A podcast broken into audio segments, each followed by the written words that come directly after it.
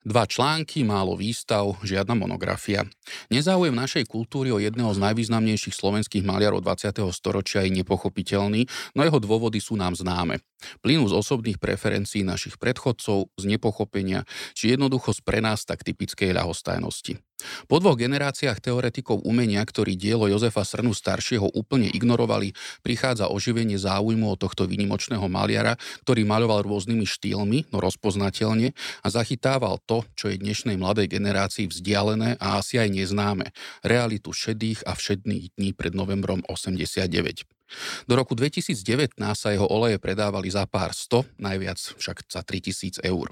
Nie sú to sumy oveľa vyššie, no stále nie na úrovni, akú by si tvorba Jozefa Srnu staršieho zaslúžila.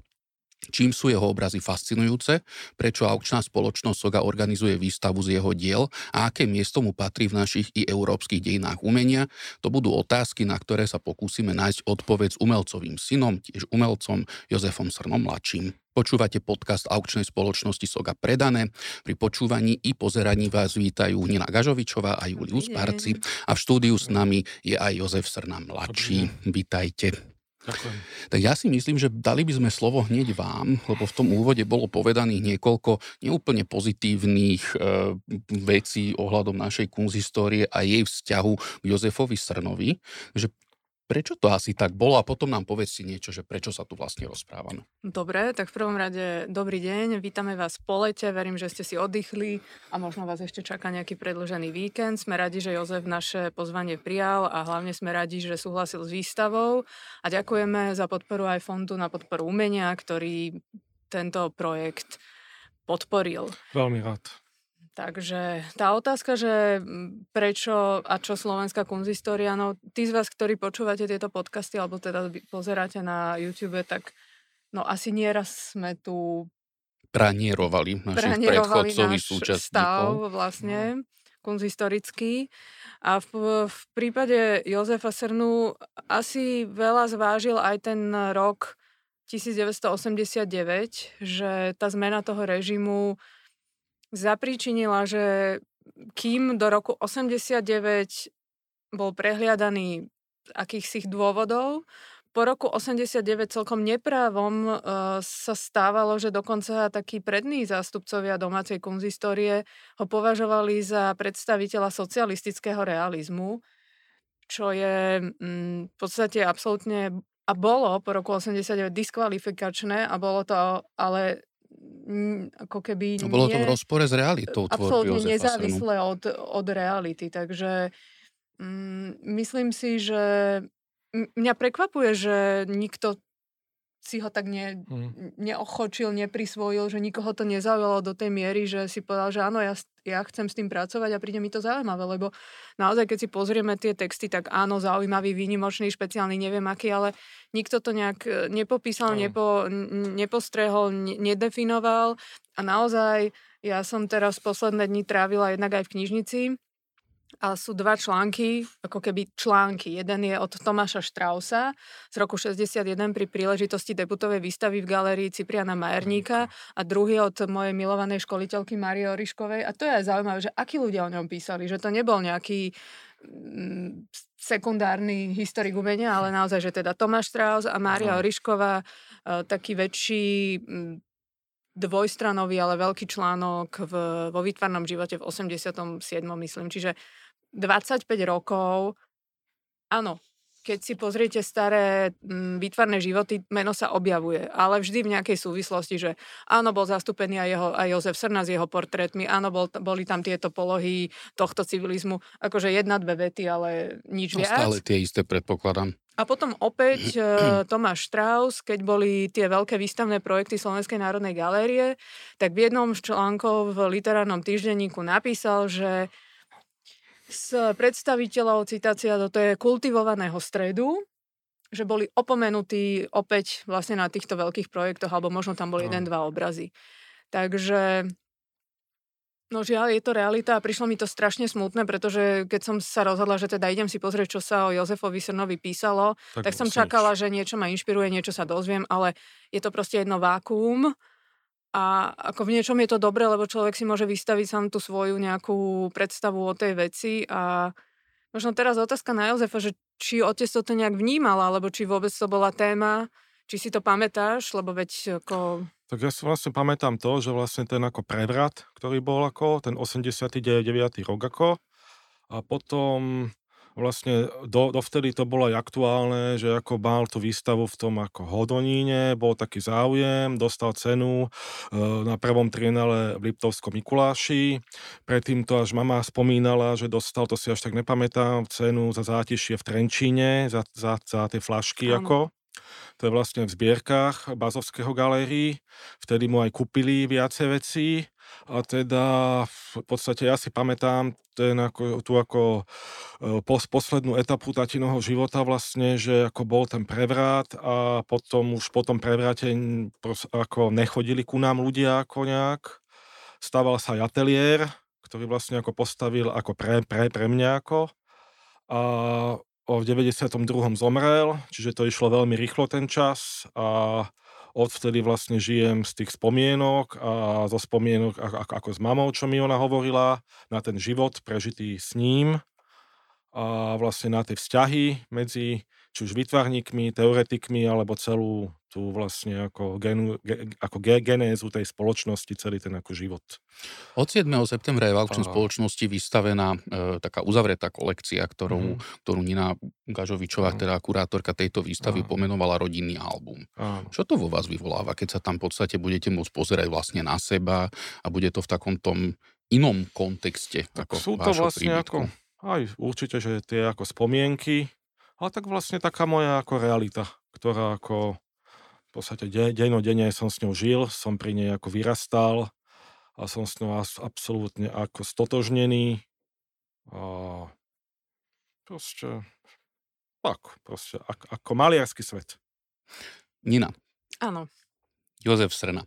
Vy ste v podstate, mňa ste nakazili Jozefom Srnom vy. Vás nakazil Jozef Srna Jozefom Srnom. Áno. Samotný umelec. A čo bol ten prvý kontakt s týmto umelcom? Tak my vlastne s Jozefom máme už históriu nášho poznania. Tak je to asi 23 rokov. Tak asi. Takže od roku 2000. No, možno 24, lebo ja vlastne toľko pracujem v aukčnej spoločnosti Soga. A pamätám si ešte Jozefa s mamou, ako tam nosili obrazy. Prišli a nosili tie veci a mne sa tie veci strašne páčili už vtedy. Áno. Ja som si pozeral históriu v rámci našej web stránky a môžem vám povedať, že to bolo na jednej strane, keď človek vidí krásny obraz od dobrého umelca, tak je to za každých okolností, to je jedno, aké sú. Je to veľmi potešujúce. Na druhej strane na tom našom webe sú uvádzané hneď vedľa tých obrazov aj ceny. A tie sú že strašne nízke a smiešné a veľakrát sa stalo aj, že teda obrazy zostali nepredané. To sa ale zmenilo v poslednej dobe, zmenili sa aj sumy, aj ten záujem sa zmenil v podstate aj vďaka Vlastne zmenil to jeden obraz. Zmenil to ten cyklista. Zmenil to cyklista, ale zmenili ste to vy, lebo ten váš prístup k tomu, že toto je dobré, na to sa treba sústrediť a že toho cyklistu ste dokázali v podstate ponúknuť niekomu, kto dovtedy ani zberateľom nebol? Áno, ale to je niečo, čo... A preto som aj povedala, že ma absolútne ako vyrušuje, že nikto z tých teoretikov sa tomu nezačal venovať, pretože tie obrazy tvojho otca si myslím, že všeobecne sa prihovárajú k ľuďom. A to je väčšinou, keď niečo má taký široký záber, je to väčšinou niečo typu nízka kultúra, alebo reklama, alebo niečo nekvalitné. Nejaký pop, alebo niečo proste nehodnotné. Je veľmi zaujímavé, že tieto veci, ktoré sú hodnotné, významné, cenné a špeciálne, dokážu tak naprieč aj generáciami, aj pohlaviami, aj triedami, aj všeobecne, že univerzálne prehovárajú k tým ľuďom. A to vlastne spôsobilo, že ten cyklista, keď bol vystavený dole, my sme ho mali v lobby, že bol prístupný z ulice, že ľudia na ten obraz reagovali. A to si myslím, že je veľmi dôležité. A to je asi tá najdôležitejšia skúška správnosti pre akéhokoľvek umelca, maliara alebo tvorcu, že keď ľudia na tú vec reagujú, ale teraz myslím v tom dobrom zmysle, nie ako, tak ako som spomínala, kvázi v tej nejakej komercii alebo reklame, alebo v takých tých prvoplánových signálnych, na prvú signálnu útočiacich veciach. A ten príbeh kupujúceho toho cyklistu má pre mňa ako špecifický potom, pretože to v podstate kúpili moji blízki priatelia. A bol to ich prvý obraz vlastne, ale ja si pamätám ten deň, pamätám si tú aukciu a pamätám si aj ľudí, ktorí prišli na tú aukciu s tým, že ten obraz, že s ním odídu. A neboli to teda nemajetní ľudia a ja som ich videla, ako licitovali. A dnes mnohí mi hovoria, no ja, keby som, ja by som a bol by som, ako bol by som dal aj teraz, že ja by som teraz dal za ňoho tých 13 000, to myslím, 15 600. No. Ja hovorím, no, ale tak teraz je, nie ty sám, ale teraz je za 15 000 by bolo... No, nie, skrátka, mali vás počúvať. Mali vás počúvať, že treba ísť, až kým sa ísť dá. A oni teda túto príležitosť nevyužili. A cyklista skončil v jednej veľmi príjemnej domácnosti a bol dokonca aj darčekom. Takže to asi môžeme prezradiť. Áno, bol to darčekom, ale veľkým prekvapením darčekom manžela pre... manželku k narodeniu dieťaťa. A to isté sa týka aj Troch kráľov. Aj Traja králi. No povedzte nám, Nina, o tom, že čo budeme vidieť na to, alebo čo je možné na tejto výstave vidieť, keďže sa to volá rodinný album. Tak tým, že vlastne ten ateliér, ktorý som navštívila, sú tam veci ešte, ale vlastne tie, o ktoré asi by bol najväčší záujem, také tie realistické, tých nie je až tak veľa.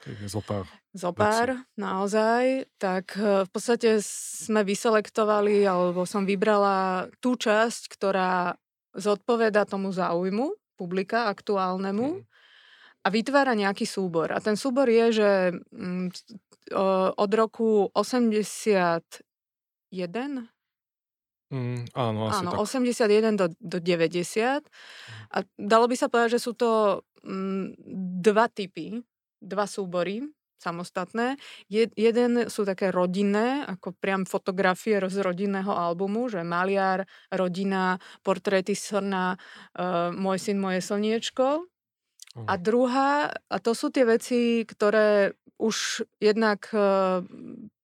tesne pred rokom 89 a po roku 89 sú čisto už len autoportréty umelca, čiže už je osamotený, je úplne sám, je bez tej rodiny a to sú veci jednak už aj k záveru života a zároveň sú stále takým ako veľmi pozorným komentárom k zmene tej doby, takou introspekciou a zrazu, že to bolo strašne zvláštne. Ja teraz som sa snažila nájsť spôsob, akým uchopím ten text, alebo o čom vlastne budem písať.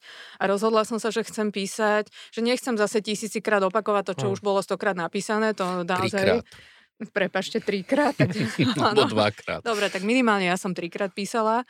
Ale že chcem hovoriť možno presne o tom období pred rokom 89, že ako sa vtedy žilo, a čo to znamenalo, že čo bola tá rodina, čo, pozícia maliara, aj on mal nejaké úlohy v tej spoločnosti, on bol nútený nejakým spôsobom malovať, niečo sa očakávalo a teraz sa pozrime na to, že ako Jozef Srna sa s tým vysporiadal, čo maloval, ako to maloval, že pre mňa je to jedno svedectvo veľmi, veľmi pozorného pozorovateľa, očitého svedka tej doby, ktorý vypovedá, ale vypovedá tak, že dnešní ľudia to možno úplne, nie že úplne, vôbec nechápu, že o čom to je a to by som sa možno tam snažila nejak sprostredkovať alebo povedať niečo. Aký bol váš otec?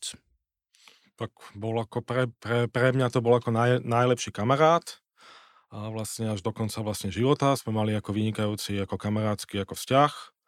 A chodili sme spolu ako do mesta, na futbal, na športové podujatia, hrávali sme spolu ako stolný tenis a v podstate sme boli ako spolu ako doma a on ako maloval celé dni.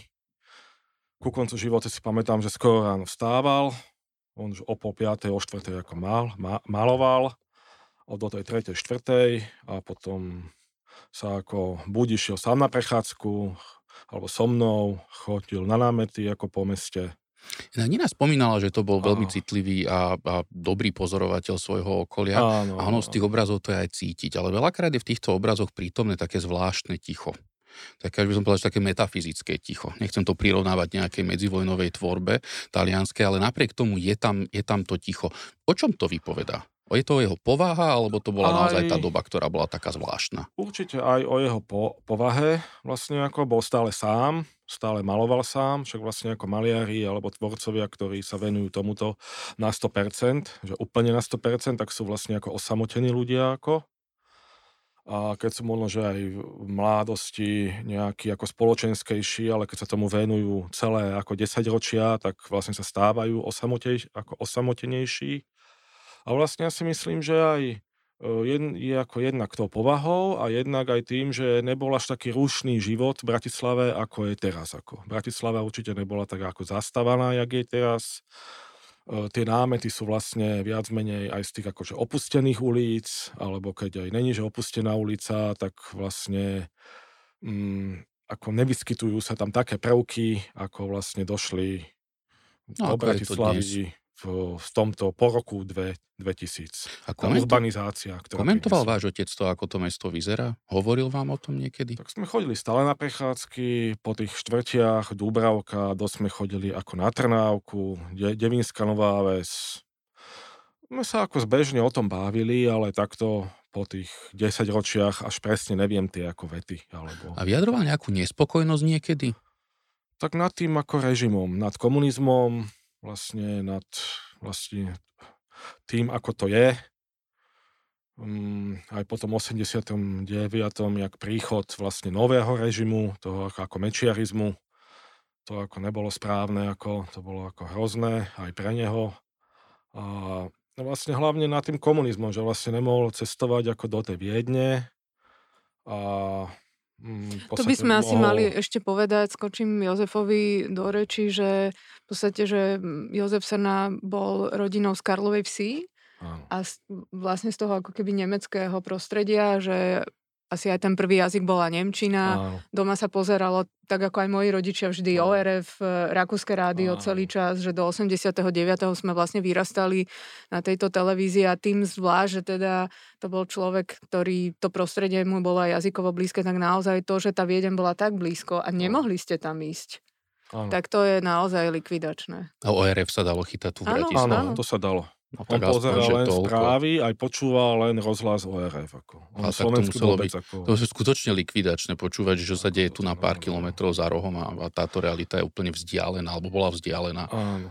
No. A vlastne jedine, kde ako vycestoval, však moc peňazí ako nebolo, ale vtedy mal aj nejaké štipendium, tak vycestoval do Východného Nemecka.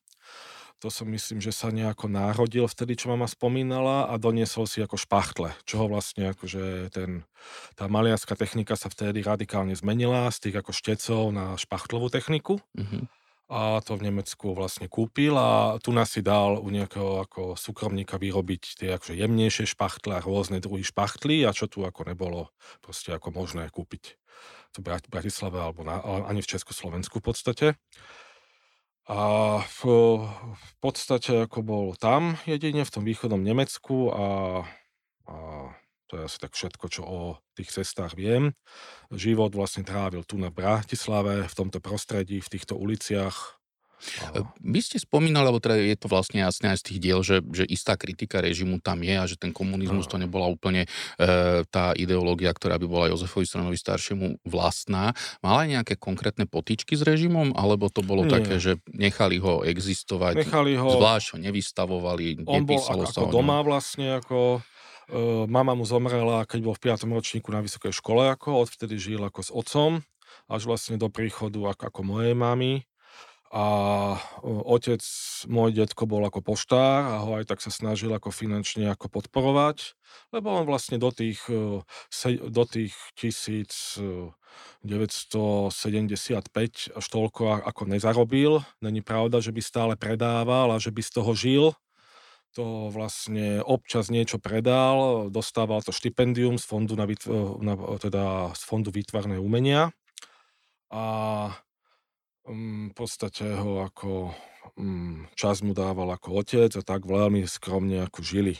A mal aj také problémy, lebo vlastne vtedy boli ako byť, každý musel byť zamestnaný a on keď nebol, tak každý rok musel chodiť na národný výbor, dať ako, že koľko zarobil, vyúčtovať to a on nezarobil nič. Takže bol ako problém u tej pani, ktorá to tam akože celé dávala dokopy ako.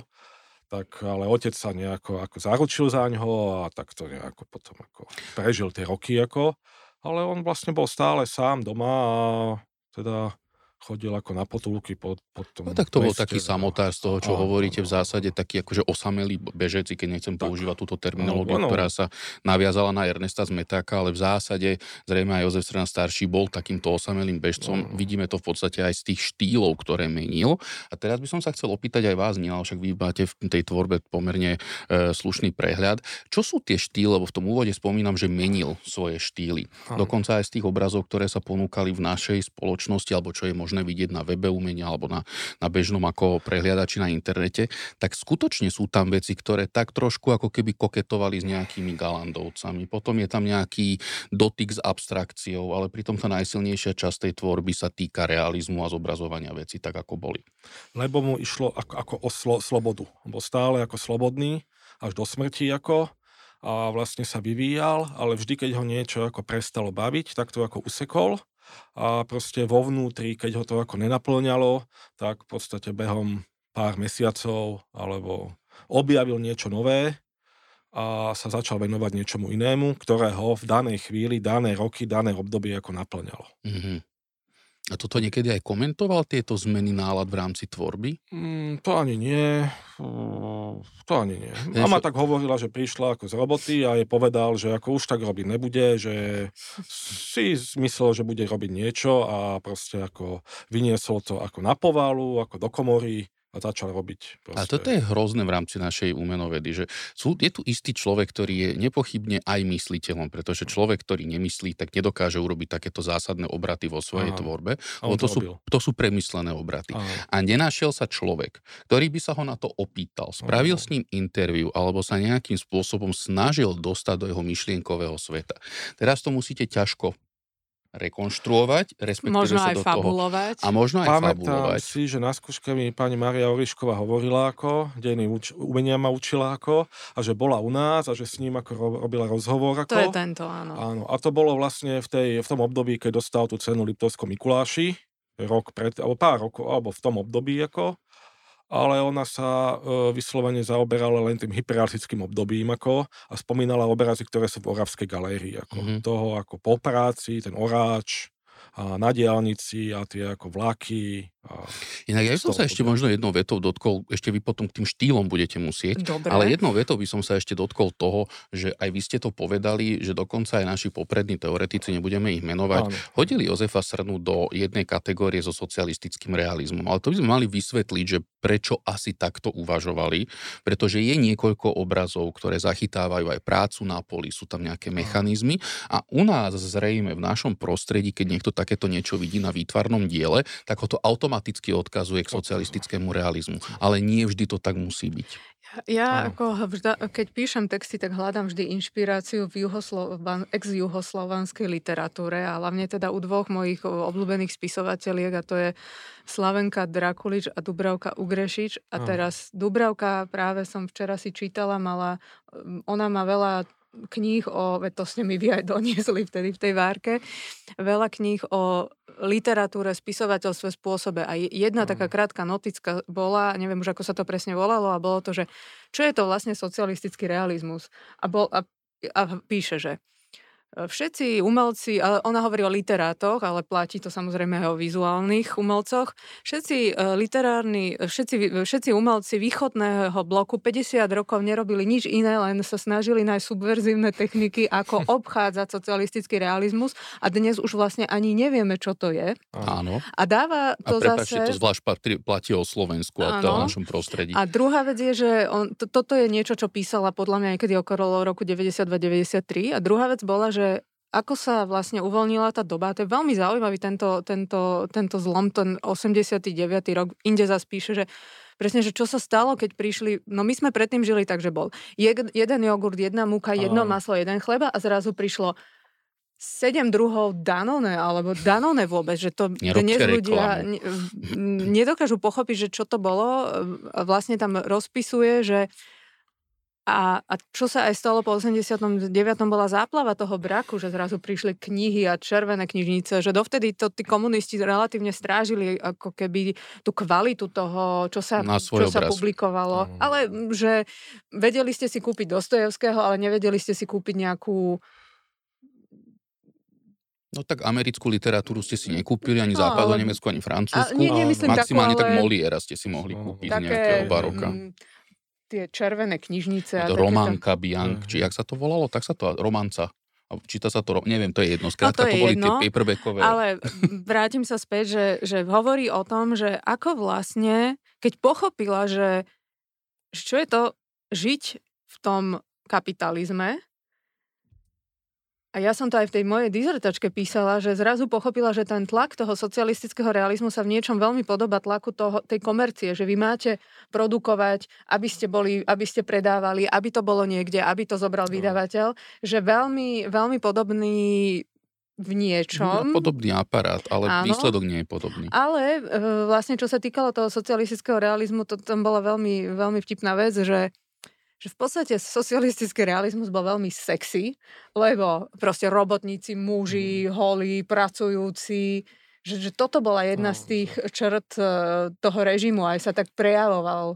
A väčšinou veselí a usmiaví. Áno, absolútny optimizmus. A pozrime si presne, práce, že... A Srnové obrazy ako, tak... sú presne tie, kde nevidie tie tváre, sú buď odvrátení a tak ďalej, že to nie je žiadna oslava tej socialistickej. A že napríklad veď aj to dielo, ktoré som si ja vybrala z Východoslovenskej galérie, to budovanie.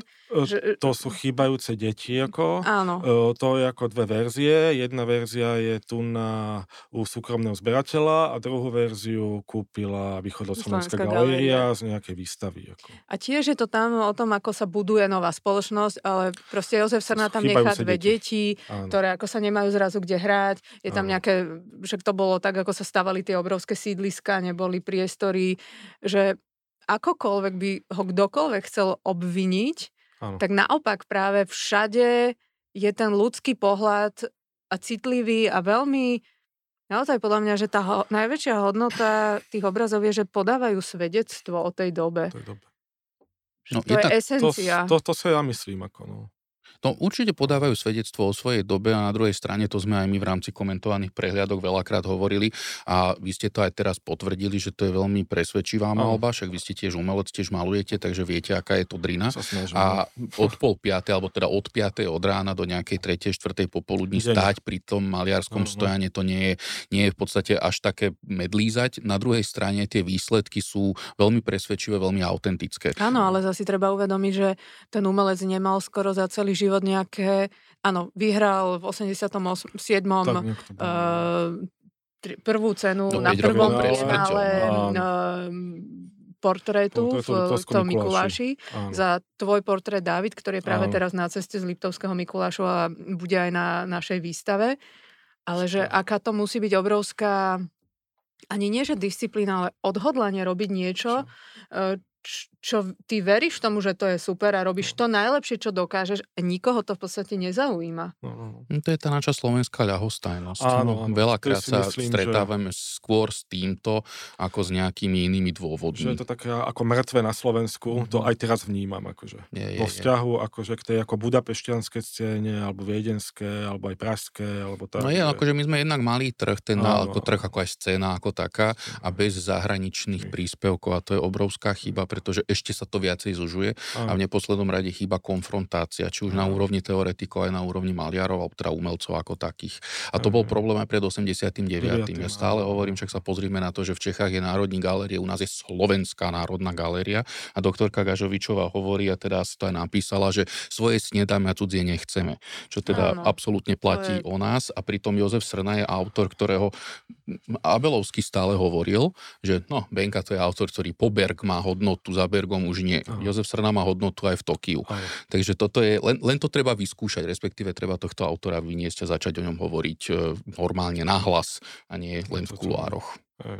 A teraz máme na to príležitosť. Áno, a myslím si, že je táto výstava, verím, že vzbudí, veď myslím si, že preto sa robia výstavy, aby sa ľudia dozvedeli, aby sa meno šírilo, aby sme sami uspokojili teoreticky, nie, ale tak my to nerobíme pre seba. Aby to nebolo ako zabudnutí, alebo tak. Že určite. Nemyslím si, že robíme výstavy pre seba.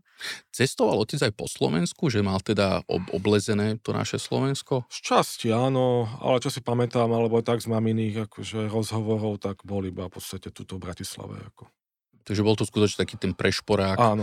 Ešte so tými klasickými prešporskými koreňmi. On mal mamu ako Nemku, otca mal ako Slováka, z Vajnor, a teda sa hovorilo ako nemecky u nich.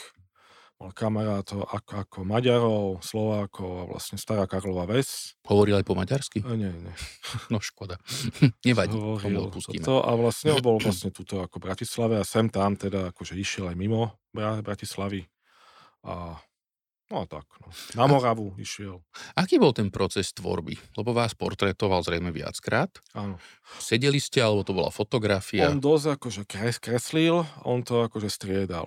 Aj z fotografie, aj som sedel, aj z kresby, aj improvizoval. Ako vás to nutil ako takéhoto malého chlapca vydržať sedieť? Tak to sme tak mali, že v sobotu alebo v nedeľu, keď som bol zo školy doma, tak do obeda, ako pokiaľ sa navaril obed, tak som mu sedel, fotil, kreslil, aj tak. A bol to aj vtipný človek, že teda dokázal vás aj tak, že rozveseliť? No jasné, to sme ako sa hráli stále a tak. Lebo mám stále z tých obrazov taký pocit, tí traja králi, tí boli strašne hraví, tam toho bolo tých detailov, mačička na streche, rozviazané šnúrky, labky od psa. Že tam je tých detailov, ktoré sú skutočne vypovedajúce o tej veselosti. Potom ale čo sme mali, aj ten cyklista, alebo ten pán na tom prvom poschodí v tom panelákovom byte, tak to je zase úplne iný súdok. To je niečo, čo hovorí skutočne o tej takej tej šedi a o melancholii, ktorá zrejme sa tak vznášala nad Bratislavou a nad celým Slovenskom. Ale ja som si veľmi pekný citát z hodou okolností našla, asi ho aj použijem, pretože Jozef spomínal minulé obraz, ktorý sme predali, taký Oleander, v Soge to bolo. A Dani Lokíš má takú, on sa narodil vo Fiume. A v rieke. Nie z Chorvátsko. A niečo sa ho pýtali, on odpovedá, že ja si nepamätám už ako kde som býval, ani akými jazykmi som hovoril, ale pamätám si ten Oleander a nejakú zvyhnutú ruku pri mori. A vlastne, pretože som sa snažila nejak rozmýšľať nad tým, že sila toho obrazu, teda konkrétne týchto obrazov Jozefa Srnu, že ako keby v protiváhe k nejakej štúdii historickej o minulom režime. Že čo sú tie momenty, ktoré si ten otec vyberal, ako ich spodoboval, lebo aj ten cyklista, mne to prišlo naozaj, tak ako som to tam aj písala, že dvihne sa ten vietor a to také detstvo, to inožství toho chlapca, že aj v prípade toho muža na balkóne, a to zase sa vraciam k tej Slavenke Dúbravke Ugrešiť, že ona píše v tom jednom z textov, že sú vlastne tri dejiny. Jedni tie oficiálne, ktoré sú ako nám predkladané, druhá verzia tá, ako sme my vnímali tú dobu, a tretia je ten život, ten bežný, ako keby banálny, tá dennodenná realita. A to je presne tvoj otec, to sú tie obrazy. A ona tam aj píše, že to je niečo, čomu sa venuje najmenej pozornosti. A on jednoducho, tiež si môžeme povedať, že ako vybebral vlastne s tým socialistickým realizmom, že on metodami socialistického realizmu kritizoval, alebo ani nie, že kritizoval, popisoval. Že...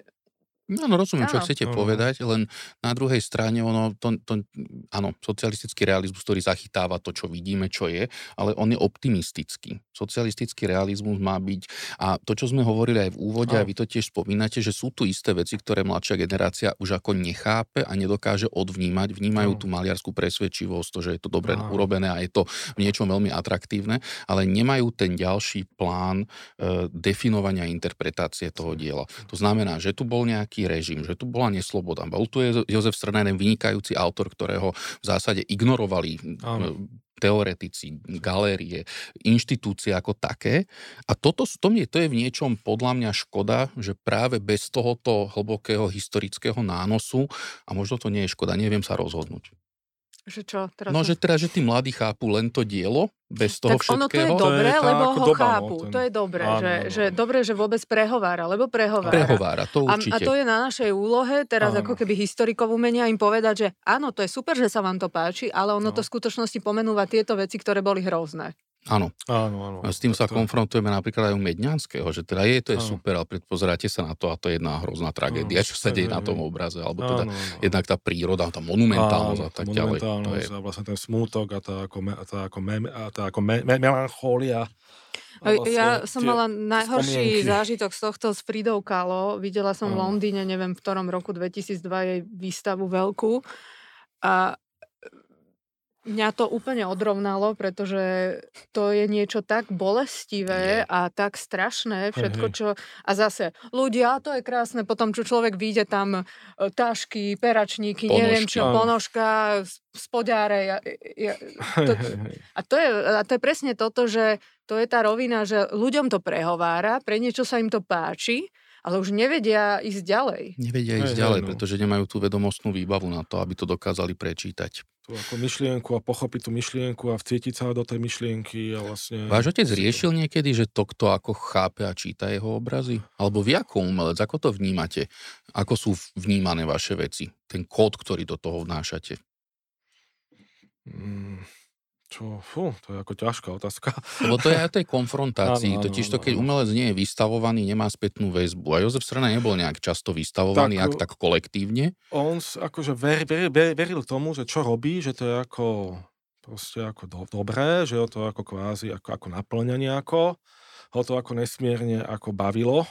To mi vždy hovoril, že čo chcem, čo budem robiť, tak aby ma to ako bavilo, aby ma to neotravovalo ako... A vlastne tým pádom ho to každý deň nutilo ráno vstať, ísť do toho ateliéru a vlastne s láskou proste produkovať nejakú tú vec, z ktorej sa ako tešil a ktorá ho ako naplňala ako duševne. Ako. To si myslím, že preto to aj robil celý život a v podstate... bol ako nešťastný, že vlastne už sa končí ten život a že ako musí ako odísť. Ale vyslovene akože... mal ako naplnený život, že sa nikdy ako nenudil a nebol to žiadny kalkul, že začnem robiť preto, že budem mať z toho to a to. No tak to by bolo veľmi krivé obvinenie, keby niekto tvrdil, že teda ako, tam vznikal alebo bol nejaký kalkul. A to akože viem na 100% a preto aj tak akože menil tie štýly, preto sa z týždňa na týždeň alebo z mesiaca na mesiac ako rozhodol, že bude... z koláží, preskočí do abstraktných kompozícií, ale malo to takú istú náväznosť. Zdá sa takto, že keď to ako človek úplne nevní, akože, že nevníma, že čo vlastne všetko robil, že akože až moc skákal. Ale on, keď ako každý deň maloval a celý život vlastne, v podstate 350 dní v roku ako, a celé ako 10 ročia, tak tá plynulosť tej tvorby, ten vývoj bol ako úplne ako plynulý podľa môjho toto, len s takými akože s odstupom, že mal také ako skoky. Ako. Tak vy ste insider, vy ste to pozorovali v podstate z tej úplne intimnej blízkosti. A keď som vlastne aj zdedil to ako dielo, tak sme si to ako nosili, som sa nad tým ako zamýšľal, sme stále ako debatovali s mamou vlastne o tom a som to mal akože od detstva ako pred sebou. Kto boli jeho kamaráti? Lebo keď sa pozrieme v podstate na tú scénu 80., 70. a úplne ranných 90. rokov, tak nebolo veľmi veľa maliarov. Myslím, že Julián Filo bol jeden z mála tých, ktorí nejakým spôsobom nasledovali, či už malbu podľa fotografie alebo nejaký realizmus. A viem, že Peter Bartoš to bol... Bol ako kamarát vlastne Peter Bartoš, oni sa zoznamili na škole. Otec končil, myslím, bol v 5. ročníku, kedy Peter Bartoš ako na škole ako začínal a zoznamili sa tak, to mi hovoril na prechádzkach, že vlastne Peter Bartoš robil veľmi pekné ako krajinky. Tak sa mu nejako prihovoril a začali sa kamarátiť už na škole a vlastne to im v podstate vydržalo celý život. A on mu rozumel, Petrovi Bartošovi? To je ako nadlhšie, to je toto. Mali proste spolu proste ako taký ako komunikatívny vzťah. Mm-hmm. Že proste komunikovali v podstate celý život. Niekedy viac, niekedy menej, ako s prestávkami. A koketoval váš otec aj s konceptom alebo vôbec niečím nie, prečo je vlastne Peter Bartoš typický ako tvorca? Nie. Takže toto ho nechalo. Poznal sa aj s Kollerom, áno. Aj chodili spolu, boli aj na nejakých cestách spolu. Aj... Tak ako, ale ako oni sa ako nestretávali, stretával sa s týmto Petrom Bartošom, s Kollerom sa tak akože vnímali, pozdravili sa aj v meste, povedali si ako pár viet, ale tým to končilo. Ako. Mm-hmm. Nemali nejaký blízky vzťah. Ako. Mal v podstate, ako tatino mal potom jedného kamaráta, to mal po Dunajských Biskupiciach, to on sa volal Nať, tak každú, že stredu zobral bicykel a išiel za týmto pánom Naďom, ktorý ako tlačil, mal nejakú poligrafickú proste dielničku doma ako, tak sa proste tam ako debatoval s ním, ale ako myslím, že nie o týchto ako umeleckých veciach. To si vlastne nechával sám pre seba ako, a teda Peter Bartoš s ním velice rád a takto chcel diskutovať o týchto aj konceptuálnych veciach, aj vlastne o tej ako malbe a tak. A teda niekedy sa to stretlo s väčším pochopením, niekedy s menším pochopením, ale bola taká ako celoživotná nejaká ako diskusia. No buď nám vyvrátite alebo potvrdíte, že je veľmi veľa ľudí, ktorí si myslia o tom, že teda umelci sú tí, ktorí vstávajú na obed, potom vypijú 2 fľaše červeného vína. Nie, v žiadnom prípade. Takže nebolo to u vás doma nejaké hýrivé, ale bolo to o tvrdej práci. Nie, ako tátinom vôbec ako nepil, ani nefajčil, ani mu to ako nechutilo. Jedine, keď si dal nejaký alkohol, bol raz piatok, keď si dal nejaké 2 párky s horčicou a k tomu malé čierne pivo. Ako. Takže to bolo celé toto. A to viem, to mama hovorila, že on nikdy proste akože k alkoholu neinklinoval, ani k nejakým proste takýmto proste nejakým spoločenským akciám, alebo toto ako. Čo čítal? Toto neviem, neviem. To si nespomínate. Ale čítal, ako mám tam ako dosť ako veľkú knižnicu, takže som ako aj zdedil hlavne tieto ako umelecké knihy, ako hej. Delacroix denník, mal veľmi rád Delacroix, to som čítal aj ja vlastne ako po jeho smrti. A mal tam ako českú, tú ako literatúru, mal tam dosť ako poézie českej. Strednú školu študoval v Prahe, tak z toho si doniesol ako vzťah k českej kultúre. Ako. Aj literatúre a vlastne... No to nám povedzte viacej. No on začínal, v podstate tam išiel na strednú školu ako, študoval aj túto, ako na šupke, ako, len v prvom ročníku nejako musel odísť. Bol tam istý pán, neviem, môžem povedať, ale... Určite. Že ako Jozef Chovan, je aj na webe umenia ako toto a on, bola taká príhoda, to mi hovoril ako viackrát, sa skamarátil s istým pánom Spálom v prvom ročníku a tento pán Spál, jak začínal školský rok do prvého ročníka na starú šupku ako na palisády, ako prišiel ako neskoro. A tú prvú hodinu mali s týmto pánom Chovanom. A jak sa otvorili dvere, tak pán Chovan sa ho pýta, a vy ste bol kde? Vy ste spal? A on že áno, ja som spal. A vlastne ako tým pádom ako si na ňo ako zasadol a pána Spála vyhodil myslím na konci roka a tatina vyhodil ako na pol roka. Ako, tak to mi tak viackrát ako hovoril. A potom akože jeho ako mama mala asi nejaké peniaze alebo tak normálne mu 4 roky ako zaplatila v Prahe. Na takej istej škole, jak tunáko, tlačiar, ako poligraf a vlastne ako reprodukčný grafik. Mm-hmm. Vlastne ako. Ja som našla v tých nejakých, lebo som prechádzala cez tie knižničné záznamy a boli tam, že grafická úprava Jozef Srna. Mm-hmm. Čiže sú nejaké aj reálne publikácie, ktoré on zalamoval. Alebo to sú ktoré roky? Som aj vysvedčenia. To je 50, áno, konec 50. No, po 45. No. To bolo ako... On bol 30. ročník a on vlastne od 52. študoval túto na VŠV okolo Bratislave. A napríklad o vojne druhej svetovej niečo spomínal, alebo tak... Takže to bolo ako utrpenie proste, akože všetci trpeli ako, aj vlastne aj v Karlovej vsi ako a proste potom ten komunizmus, ten fašizmus, proste ako šialené veci ako a proste na to tak ako veľmi ako nerád spomínal s takým smútkom vlastne a bol rád, že to už má, že to za sebou. A my tu nadávame na to, že je teplo. No. No. A neuvedomujeme si, že to môže byť o mnoho horšie. Ale potom ten komunizmus bol tiež šialený, tých 50. roky a vlastne... Však tam išlo o život, vtedy to nebolo úplne jednoduché. Takže vlastne z jednej zlej doby do druhej sa to preklenulo. Kedy ste si vy uvedomili, že teda pôjdete v otcových šlapajách, teda v otcových, teda že budete tiež umelcom a mali? V takom 5. ročníku na základnej škole, v 91. roku dovtedy som hrával futbal, závodne ping-pong a za rôzne kluby a tak. A som si tak uvedomil, že už ma to tak ako nebaví, už mi to proste som ako nestíhal a že proste ma to tak ako nenaplňa, tak som sa ako rozhodol postupne, jak som s ním stále diskutoval, jak som ho videl pri tej práci, aj som mu niekedy ako pomáhal ako malovať, som mu tam dával tú farbu, ako, že toto ako vymiešaj, toto tam daj a tak.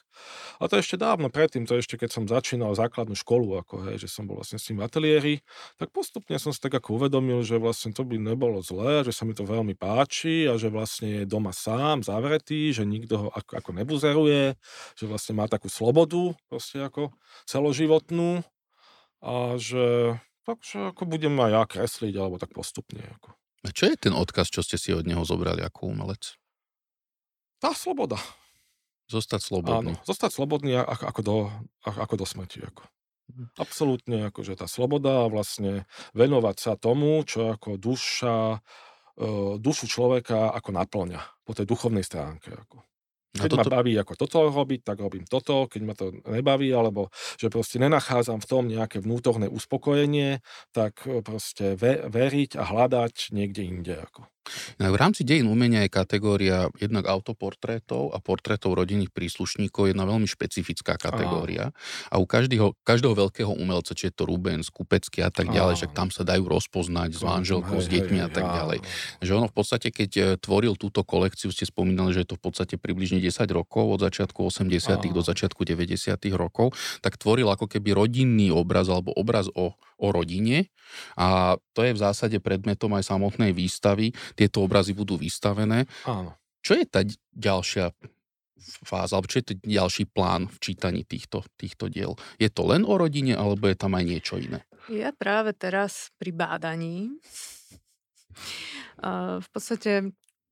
Neusmievajte sa, však bádate. Nie, že ono to vôbec nie je o rodine. Je to o tej dobe, v ktorej žil. Je to o tom, že tá rodina bola tou... Lebo je tam taký obraz, že moja rodina. Oh. Je to vlastne obraz, kde vidíme autora, bude k tomu aj kresba, manželka a Jozef. Oh. Ale keď si pozrieme slávny obraz Velázqueza Dvorné dámy, je to presne, že my vidíme maliara, ktorý je tam kúsok obrazu, ktorý Jozef Srna maluje.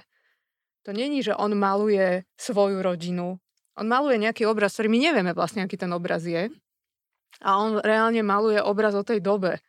A tá rodina stojí pri ňom a je ako keby prítomná v tej jeho tvorbe. Že takýchto zvláštnych kódov je pomerne jednak akože samotný Velázquez a Rembrandtov Kenwoodský autoportrét, kde teda on stojí pred plátnom, na ktorom sú dve kružnice a teda maluje niečo. Čiže to len zase... Bože, mám zimomriavky, to je geniálne. Nevážne. Vonku je 40 stupňov. Konečne mám zimomriavky. Dobre, budem vám takéto veci hovoriť. Ale že to je presne to, že my vidíme obraz, volá sa Moja rodina, je tam maliar so ženou a s dieťaťom, je to moja rodina. Nie, to je... A ešte ďalšia vec, že vlastne na tom obraze sú dve také vázičky, ktoré, keď ste žili v 80. rokoch, tak viete, že toto je Slovensko 80. roky, lebo tak, ako sme mali jeden jogurt a jednu múku, tak všetci mali rovnaké kuchyne, rovnaké oblečenia, rovnaké topánky, rovnaké vázičky. Ale v jednej z tých vázičiek sú snežienky. Že zase je tam ako keby taký živý moment nejakej tej prírody, nejaké, že chápeme, že je to jar, ide jar, všetci sú takí pošednutí, že ten obraz není príliš ako veselý. Pošednutý. Ale tie snežienky zase sú kvázi takou nádejou, že... Výjdu spod toho snehu. Že žije niečo, je tu život, stále je niečo. A ako končí román môj obľúbený maďarský autor Antal Szerb, končí román tak, že pokiaľ je život, ešte stále sa dá niečo robiť. Neviem, ako sú presne tie slova, ale že kým žijeme, ešte stále niečo je možné. Takže ako keby aj napriek tej dobe, aj napriek tej tyranii a tomu teroru, stále, ako sa dalo existovať a dali sa nájsť tie momenty toho šťastia, toho chlapca, ten oleander a to niečo. Takže... Ako píše doktorka Günterová, žijeme a žiť sa musí, aj v minulosti sa muselo. O oleandre, to chcem podotknúť, mám na obrazoch veľmi rád, mám maďarského obľúbeného autora, István Károly Ferenczy, on má krásny obraz. A poznám dosť dobre tú zbierku, chodím tam do Nemzeti galérie ako do Budapešti a tam má obraz, sa to volá, že Záhradník, otec so synom, ako syn stojí a otec sedí a vedľa nich sú ako oleandre. Veľmi krásny obraz, mi to veľmi pripomína ako tatina, keď sa na to pozerám. A na vedľajšom paneli, je dlhé roky tam vystavené, a je iný obraz, tiež, ja som to nazval taký ako, v podstate ako hyperrealizmus 19. storočia, lebo to ešte robil v 19. storočí. A na tom druhom obraze je takí traja chlapci, ako hádžu kamienky, ako do rieky, A vlastne mi pripomína tento autor, Károly Ferenczy, ako aj tatinovú nejakú tvorbu, aj ten jeho vývoj, ale z opačného hľadiska, že vlastne tatino sa vyvíjal od impresionizmu, od toho ako impresívneho luminizmu, cestu ako modernú, teda malbu s nejakými ako modernými prvkami, cez abstraktnú malbu až po ten realizmus, alebo hyperrealizmus, taký svojský hyperrealizmus. A tento Károly Ferenczy sa vyvíja vlastne naopak od takého hyperrealizmu alebo prílišného hyperrealizmu, takého civilizmu v tom 19. storočí pod vplyvom tej ako naďbánskej školy, že bol ako významný teda člen tej naďbánskej školy, aj zakladateľ, až vlastne do takého impresívneho ako luminizmu. No, toto si ja všetko doštudujem, pozrieme sa na to. Jozef Srna potiaľ. 89. rok. Ako ho vnímal? Tak bol na námestí a proste bol veľmi rád, že ako títo Rusi od nás zmizli. No tak tí zmizli až v 91. Áno, ale sa to poslední odišli z Rožňavy. Ale sa to ako celé tak akože menilo, to bol veľmi rád a že sa bude môcť ísť do Viedne. Tak sme raz boli spolu vo Viedni, to bolo pred Vianocami a teda sme išli spolu do Kunsthistorického múzea, kde mi ukázal Vermeerov ateliér. Wow. A Vermeera ako celkovo takého a vlastne tých Holandianov, videl som tam ako Brechla.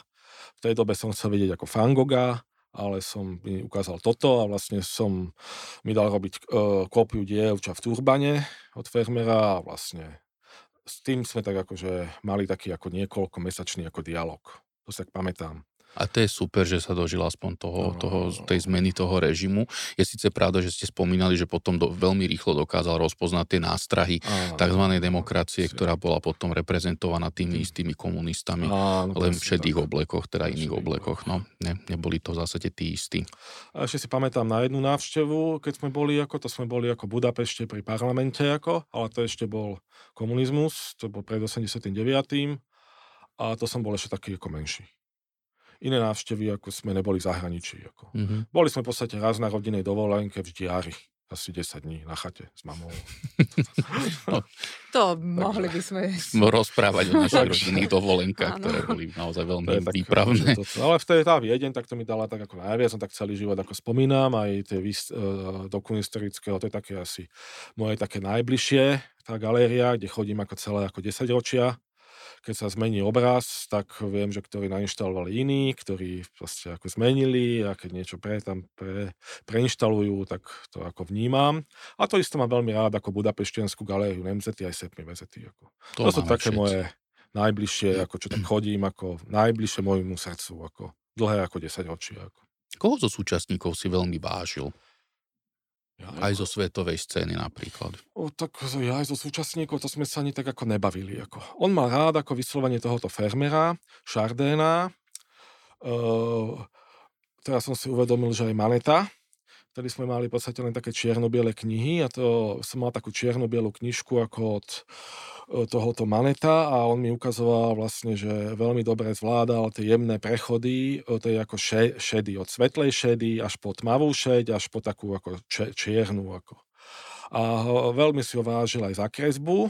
Na posledné Vianoce som dostal knižku Pastelo od Degasa, to mi ako kúpil a ešte mal rád Rembrandta, Vermeera a toho Delacroix. Že veľkých majstrov. No a Delacroix vlastne, to sme si ako mali takú polemiku vlastne, že tá Delacroix ako vyplutosť tej ako malby, hlavne aj v malých formátoch a vlastne vo vzťahu k tomu Vermeerovi. Že tá expresia... Že uvoľnenosť a taká tá precíznejšia malba. Že sme sa ono tak ako bavili. Vlastne? Na tie dialógy si tak akože dosť živo ako pamätám. A to bolo ináč, že to aj v tej tvorbe cítiť naozaj ten odklon od toho punktlich malovania až po teda takú tú uvoľnenejšiu kresbu. A to je vlastne zaujímavé, čo si povedal o tých prechodoch, že možno neby tej abstrakcie, kde boli tie také plochy a farebné, že úplne inak by asi vyzeral ten realizmus alebo ten hyperrealizmus. Čiže tiež mi to zrazu začalo dávať taký zmysel, že naozaj, že aj my ako čo čítame alebo sa niekde naučíme, že raz to človek vie zúžitkovať alebo zhodnotiť. Áno. Povedzme si techničnosti, na to ste vy najlepšia. Dobre, takže výstava bude otváraná 7. septembra vernisážou. O 19. Vo štvrtok a bude otvorená potom vždy cez týždeň pondelok až piatok medzi 10. a 18. hodinou. Budeme robiť dve komentované prehliadky a to bude 19. septembra a 3. októbra vždy o 19. A príbudne asi jeden termín pri finisáž alebo uvedenie monografie, katalógu, publikácie. Takže verím, že nás prídete pozrieť či už na vernisáž alebo na komentovanú prehliadku alebo teda na tento posledný event. Bez pochyby, že si prídete pozrieť výstavu, pretože v takomto rozsahu diela Jozefa Srnu dávno neboli prezentované a myslím si, že si naozaj... Nebudú.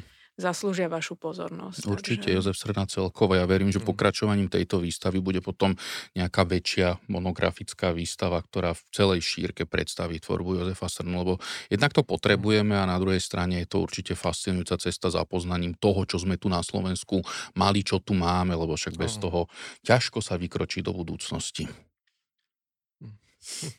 Podoba jej sa nedá poprieť.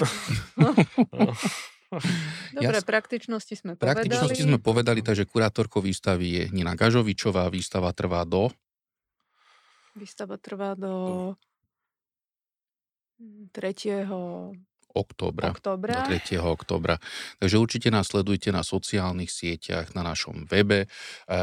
Určite je dôležité sledovať aj tie komentované prehliadky. Zrejme aj pán Srna sa zúčastní, aspoň na jednej z nich, takže aj s ním sa budete môcť stretnúť. A ideme sa už poďakovať, alebo máte ešte chuť niečo zásadné povedať? Ja mám pocit, že sme... Nie, že vyčerpali, to by bolo prehnané, ale určite. Že... To mohol rozprávať o 2 hodiny ešte. To, čo sme asi chceli komunikovať...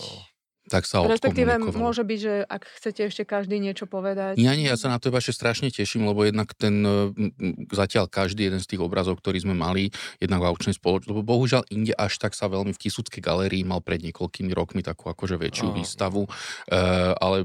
V zásade nie je veľa príležitostí vidieť diela Jozefa Srnu staršieho, takže ja sa na to veľmi teším a hlavne teda aj na reakcie našich návštevníkov. Bratislava mal výstavu ako v roku 2099, to mal v marci v Mestskej galérii ako. To bola vlastne pod kurátorskou koncepciou Fedora Kryšku a to bola vlastne taká asi posledná výstava ako retrospektívna. Posledná tu v Bratislave. Tak to už je najvyšší čas. To je vlastne v 99. sme sa spoznali. Takže 24 rokov dozadu. Tak verím, že toto vaše priateľstvo vydrží ešte ďalších minimálne 25 rokov. My ďakujeme veľmi pekne Jozefovi Srnovi mladšiemu. A ja som sa vám chcel veľmi pekne poďakovať vám, Julius, tebe, Nina, za usporiadanie tejto výstavy a že sa vám vlastne podarilo dať ako dokopy tie veci, zapojičať to zo štátnych a zo súkromných zbierok. Ďakujeme. Je to naša povinnosť. Teda ďakujeme. Hlavne aj ďakujem tiež Nine, ale to si ešte budeme na vernisáži. Takže od 7. je výstava sprístupnená Medená 16, aukčná spoločnosť Soga. A popri tom samozrejme klikajte na naše online aukcie, počúvajte naše podcasty a ich pozerajte. Ja som bol Julius. Ja som stále Nina a bol tu dnes s nami Jozef Srna. Ďakujeme. Ďakujem vám pekne.